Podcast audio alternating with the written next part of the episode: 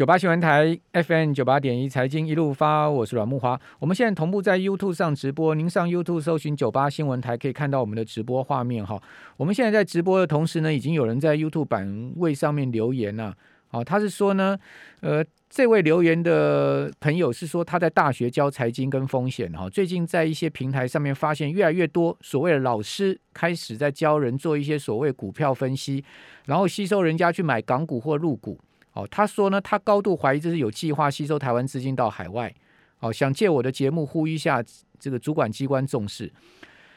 那我跟您报告，他不是吸收台湾的资金到海外，他是诈骗台湾人钱到香港去买一些仙股，然后呢，这些股票一买就暴跌。好，因为我相信这些人可能他们有这个把把把这些股票先买下来吧，然后然后那个就就就有人去买了之后，这个股票就暴跌了嘛。那我们已经在节目里面呼吁过不知道 n 次了，因为我个人也被冒用这样的名字，说我在呃教大家什么买港股啦、干嘛的。很多人哦，这个李兆华啦，什么人一大堆啊，这个甚至连刚刚我们呃我们小编讲说呢，连国泰金控投资党都有人在网络上面成立一个他的群组。所以这个事情早 早就已经是呃，而且我在我的脸书啊上面都已经有置顶贴文，告诉大家千万别别误会，我都没有做这些事情的，请各位千万千万不要去这个。那已经讲过很多次了，我们也讲过已经不下十次了，可是呢，还是有人这个不断的入壳，那我真的也不知道该再该再怎么说了。好，所以就讲到这边吧。好，那。这个振兴五倍券哈，今天正式出炉了。哦，十月八号要上路。看起来虽然有这个 Delta 疫情哦，但是行政院还是要这个在如期推出了哈。呃，就是在十月十号之前如期推出。哦，那经济部长讲说呢，这个包括综合电商外送平台有条件的可以纳入使用范围。哦，主要因为说业者有拿出诚意哈，愿意挺在地的店家这些设立。专区好，提供广告优惠或是免费上架好，所以说电商平台可以有条件的纳入，但是要成立所谓的专区好，提供广告优惠等等好，这个是最新的五倍券的消息哈。好，我们刚刚讲说，呃，面板虽然说今天像群创啊，股价弹了两趴哈，但是跟各位报告，八月群创的营收啊出现了月减哦，月减二点七趴的情况。好，所以可见面板的这个营运动能真的有落下来啊。虽然说，呃，年增仍然是二十四、二十八趴哦，但是呢，一到八月的年增是三四十五趴，所以也比一到八月的年增出现了回落的状况。好，还有就是笔电哈，笔电呢今年也出来了。好，这个广达八月的营收月减已经超过一成了。啊，这个广达是笔电大厂啊。啊，这个八月的合并营收呢，较七月月减十点六趴。哦，较去年同期更是减了二十一点二十点一趴哦。哦，那在人保的部分呢，七月营收也减了五点二趴哦，但年增还有二十二趴。哦哦，不过海运股还是相当好哈。这个长隆的八月营收是五百亿哦，月增九趴，年增一点六四倍哦，创下营收的这个新里程碑哦，突破五百亿。哦，那大国钢、大成钢这些不锈钢的还是不错，八月营收呢同创了单月的历史新高。哦，所以说。听众朋友可能要稍微注意一下，哪一些公司啊，或者是说族群哦，他们的八月营收还能较七月啊出现月增啊？我觉得这个年增是一回事啊，月增还是是更更是重要了哈。好，那另外我们看到在美国股市的部分，已经越来越多华尔街预警哦，九月的行情要压回，是真的会这样压回吗？哦，九月魔咒吗？哦，我们今天赶快来请教这个富兰克林的资深协理梁佩玲，好来谈一下美股国际股市最近的状况。佩玲你好。哇，各位各位听众朋友，各位观众朋友，大家好。好像最近华尔街像什么花旗啦，哈，包括大摩啦，都在预警说美股九月看淡了。对。呃，当然，主要最近我想主要两个因素啦。第一个当然就是在于就季节性的因素来看的话，九月份通常也是美国股市各个月份当中表现是相对比较疲弱的。如果我们去统计像一九五零年以来这么长期的一个状况来看的话，大概美国股市在九月份平均都是呈现下跌。虽然长期的那个平均跌幅并不算大，大概就是一点多个 percent，可是相较于其他的月份就可以看得出来，九月份通常市场是相对比较。较波动的环境。那第二个当然是还是在于说，呃，美国股市已经如果截到八月底，已经是连续第七个月的月线收红，再加上最近其实我们看到，包括了像是大家很担心 Delta 的一个病毒，因为其实美国也是进入到呃经济重启的一个环境，所以其实可以看到疫情的部分基本上还是维持在一个。比较呃偏高，就高原期的一个状况，虽然没有在急速的恶化，但基本上还是就维持在一个高档。那更重要的是，最近公布出来的一个经济数据，尤其是上个礼拜五出来的一个非农就业人口，更是明显的一个跌破市场的一个眼镜。这些变数都让整个美国股市，因为已经屡创历史新高之下，让整个华尔街其实对于整个股市的震荡风险是开始提出了一些警告。不过我们也是认为说，呃，之前其实在连线也有跟木华大哥，还有跟各位听众朋友一再提到说，美国股市的确今年来一直表现非常的强，大家都一直在等说是不是有拉回，可是就一直没有哦。那当然，这当中我觉得主要的原因还是在于美国的一个景气基本面基本上是持续在改善的。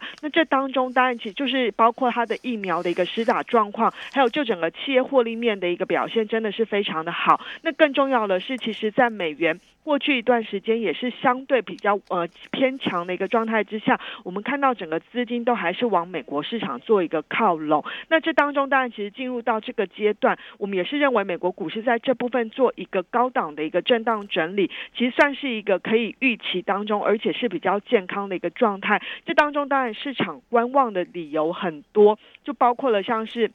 因为上个礼拜五的非农就业报告出来之后，大家开始至少是可以确定的是，九月份联准会这一次应该不会有新的一个马上就宣誓要缩减购债，但是大家观望的就是九月份的一个利率会议，九月二十一、二十二，它到底要说什么？那这部分会提供进一步的一个政策指引。那其他观望的因素可能还包括了像是这个月，包括美国国会已经陆续的一个开始重新开会，会开始讨论，包括了就是在呃基础。建设法案的部分，还有在三点五兆美元的一个预算框架的一个内容，这当中还是会牵涉到像是呃加税的一个问题，甚至十呃九月底到十月初也会面临到就是美国债务上限、举债上限碰到上限的一个问题，这些不确定性，我觉得都会是造成美国股市短线上会呈现一个比较震荡的环境。那只只是说。以目前的一个整体的一个均线表现，基本上还是维持在一个均线多头排列的格局。那我们觉得短线有一些技术面的一个震荡，我们觉得应该是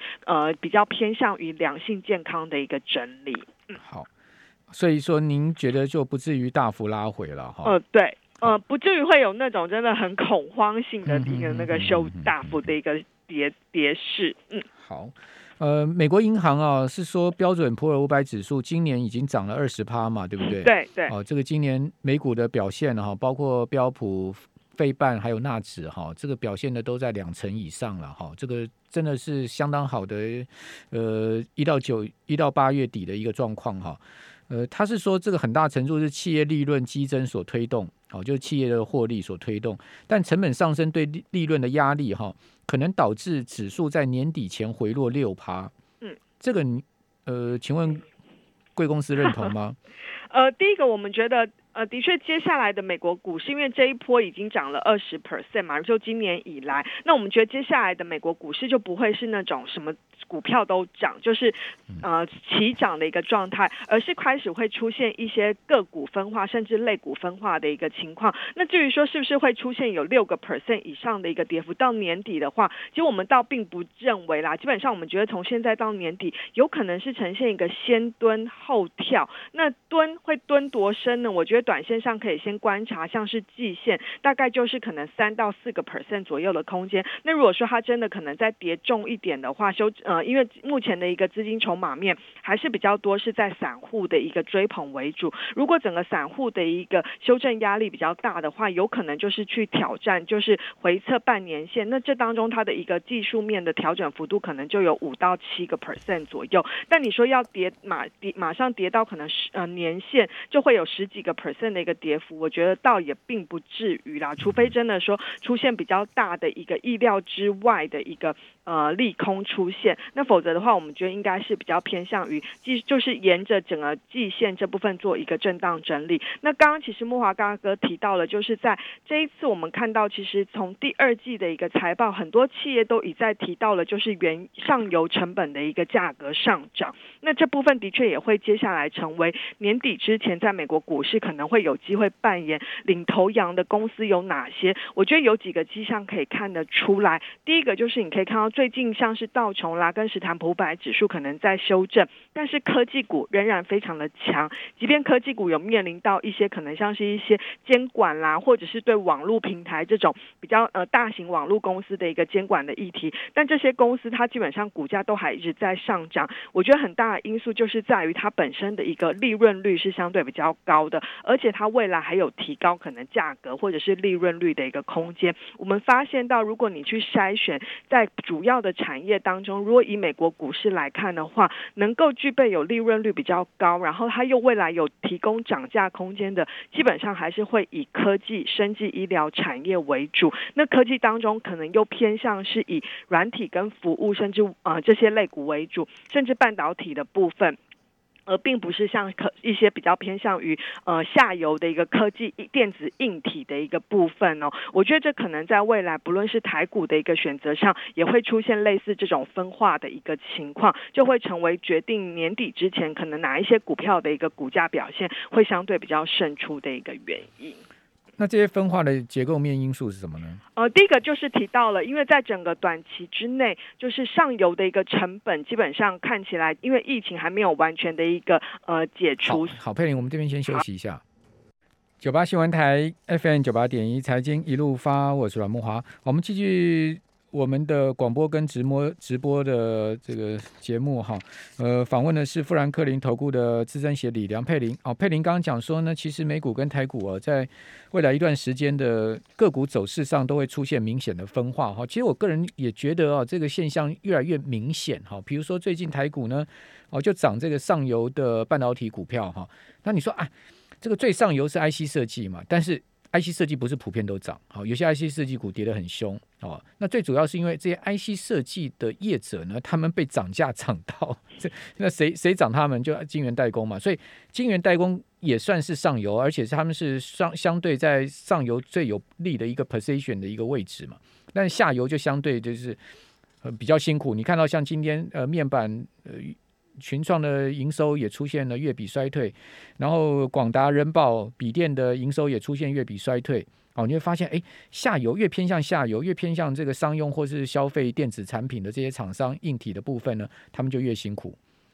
哦，所以这个这个分化的现象在台股也蛮明显的呢。好，所以这个结构问题，你可不可以来跟我们听众朋友来谈一谈呢？好。呃，这当中当然主要是在于说，我觉得有几个因素。第一个就是，当然以目前的一个全球供应链来看的话，不论是今天短缺，或者是像是货运塞港、运价维持高档的一个状态之下，其实都这个问题短期之内都还没有办法解决，所以自然的会造成说，可能你比较能够取得货源，或者是你有定价能力的一些公司呢，就像其实刚刚木华大哥提到的，像台积电它要涨价，可是它的下游客户基本上也完全没有办法有说 say no 的一个。权利嘛，所以这当中当然其实就会形成这种，呃。企业的一个利润率出现一个此强彼涨这样子的一个强弱分明的一个情况。那当然，如果就美国股市来看的话，就科技类股产业当中，我们也还是比较看好，就是比较偏上游的。刚刚提到了，不论是像是半导体，或者是像是软体服务，甚至像是生技制药的一个部分。那如果就一般产业来看的话，我们也可以看得出来，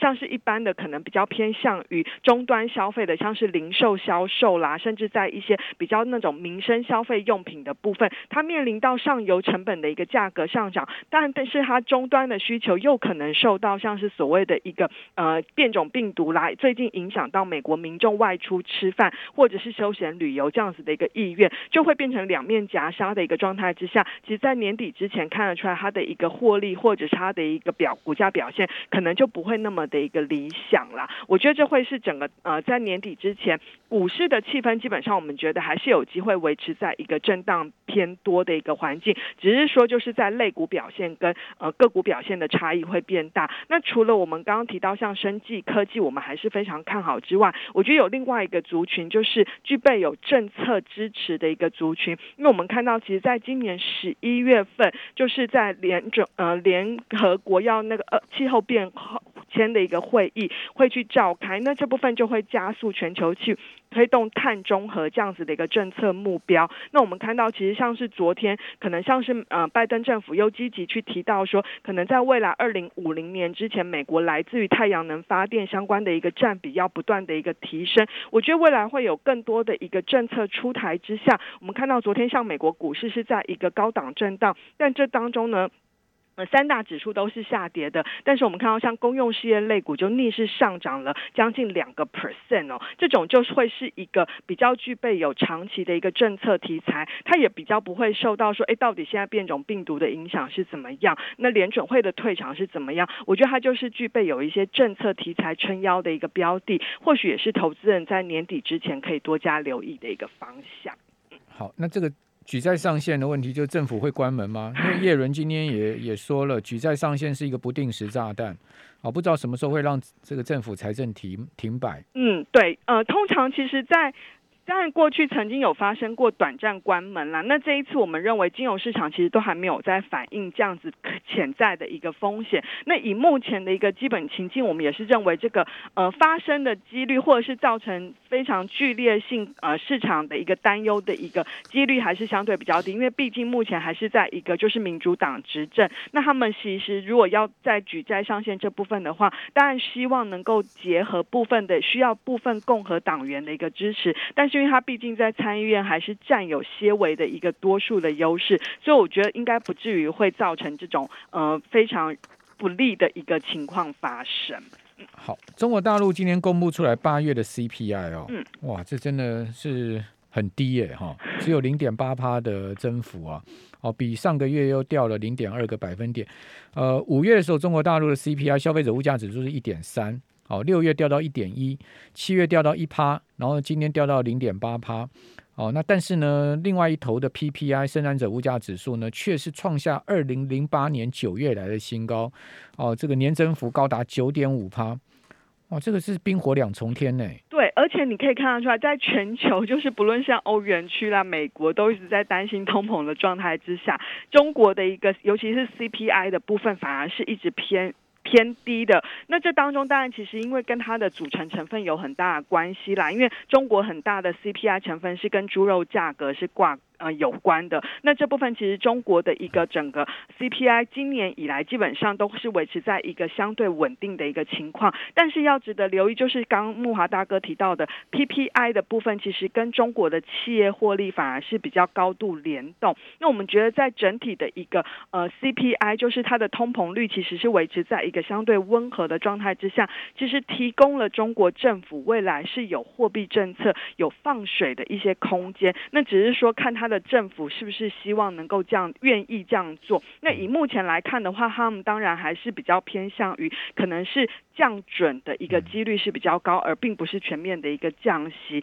那再加上其实他目前持续在推动像是一些共同富裕啦，大家预期说年底之前可能甚至还是对房地产市场会有一些调整的一个控管的一个政策出来。所以我觉得就整个中国市场的气氛来看的话，基本上短线上可能还是要跟着政策走哦，就是。它的大环境不会是一个积极的一个在做多，但是对于部分的中小企业，或者是希望能够扶持比较中低收入户的这种消费的一个呃群组呃族群的一个相关的板块，我们觉得可能就是相对比较能够受惠的一个标的。嗯，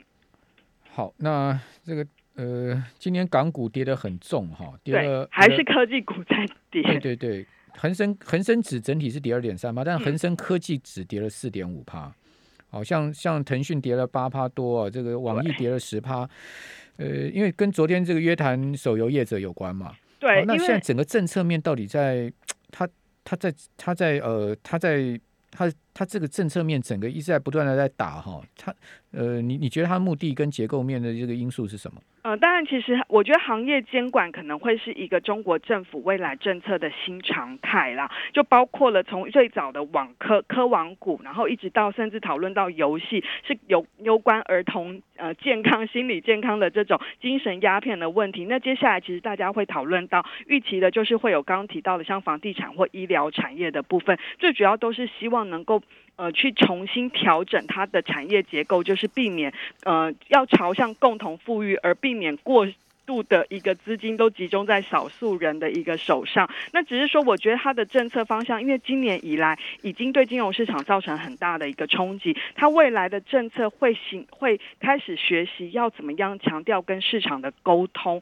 那我觉得这部分会是在年底之前，可能跟今年前三个季度比较不一样的环境。那虽然说今天像是港股、科技股这部分还是跌的比较重，那我觉得这部分它还是在一个就是寻求一个震荡打底的一个阶段。那我觉得，相较于今年上半年那种非常不确定，或者是不知道未来方向在哪里的一个气氛来看，现在的一个状况已经开始可以看得出来，政策方向已经很难明确了。只是说它的出手的力道，跟它跟市场沟通的这个还在一个磨合期。所以我觉得，对中国市场，甚至是香港。科技股来看的话，可能投资人要介入的时候，可能还是要比较留意这个政策的一个风险。那比较采取的是长期，可能你要用比较长一到三年以上的一个眼光来做一个逢低，希望能够逢低加码或者是逢低承接，慢慢布局这样的一个机会。你要期待它马上出现很大幅度的一个回升，我觉得短期看起来这个几率是相对比较偏低的。好。华华尔街最近也是对这个呃投资中国议题有很大的论战，对对对，哦，索罗斯、贝贝莱德还有贝莱德，然后还有达里欧，达里欧，大家大混战哈。这个其实也是反映现在目前美中现在目前很矛盾的情绪了哈。那个有兴趣的听众朋友可以呃搜寻这个几个人名字，再打中国自传来了解哈。我们今天非常谢谢富兰克林、梁佩玲协理，谢谢大家的收听。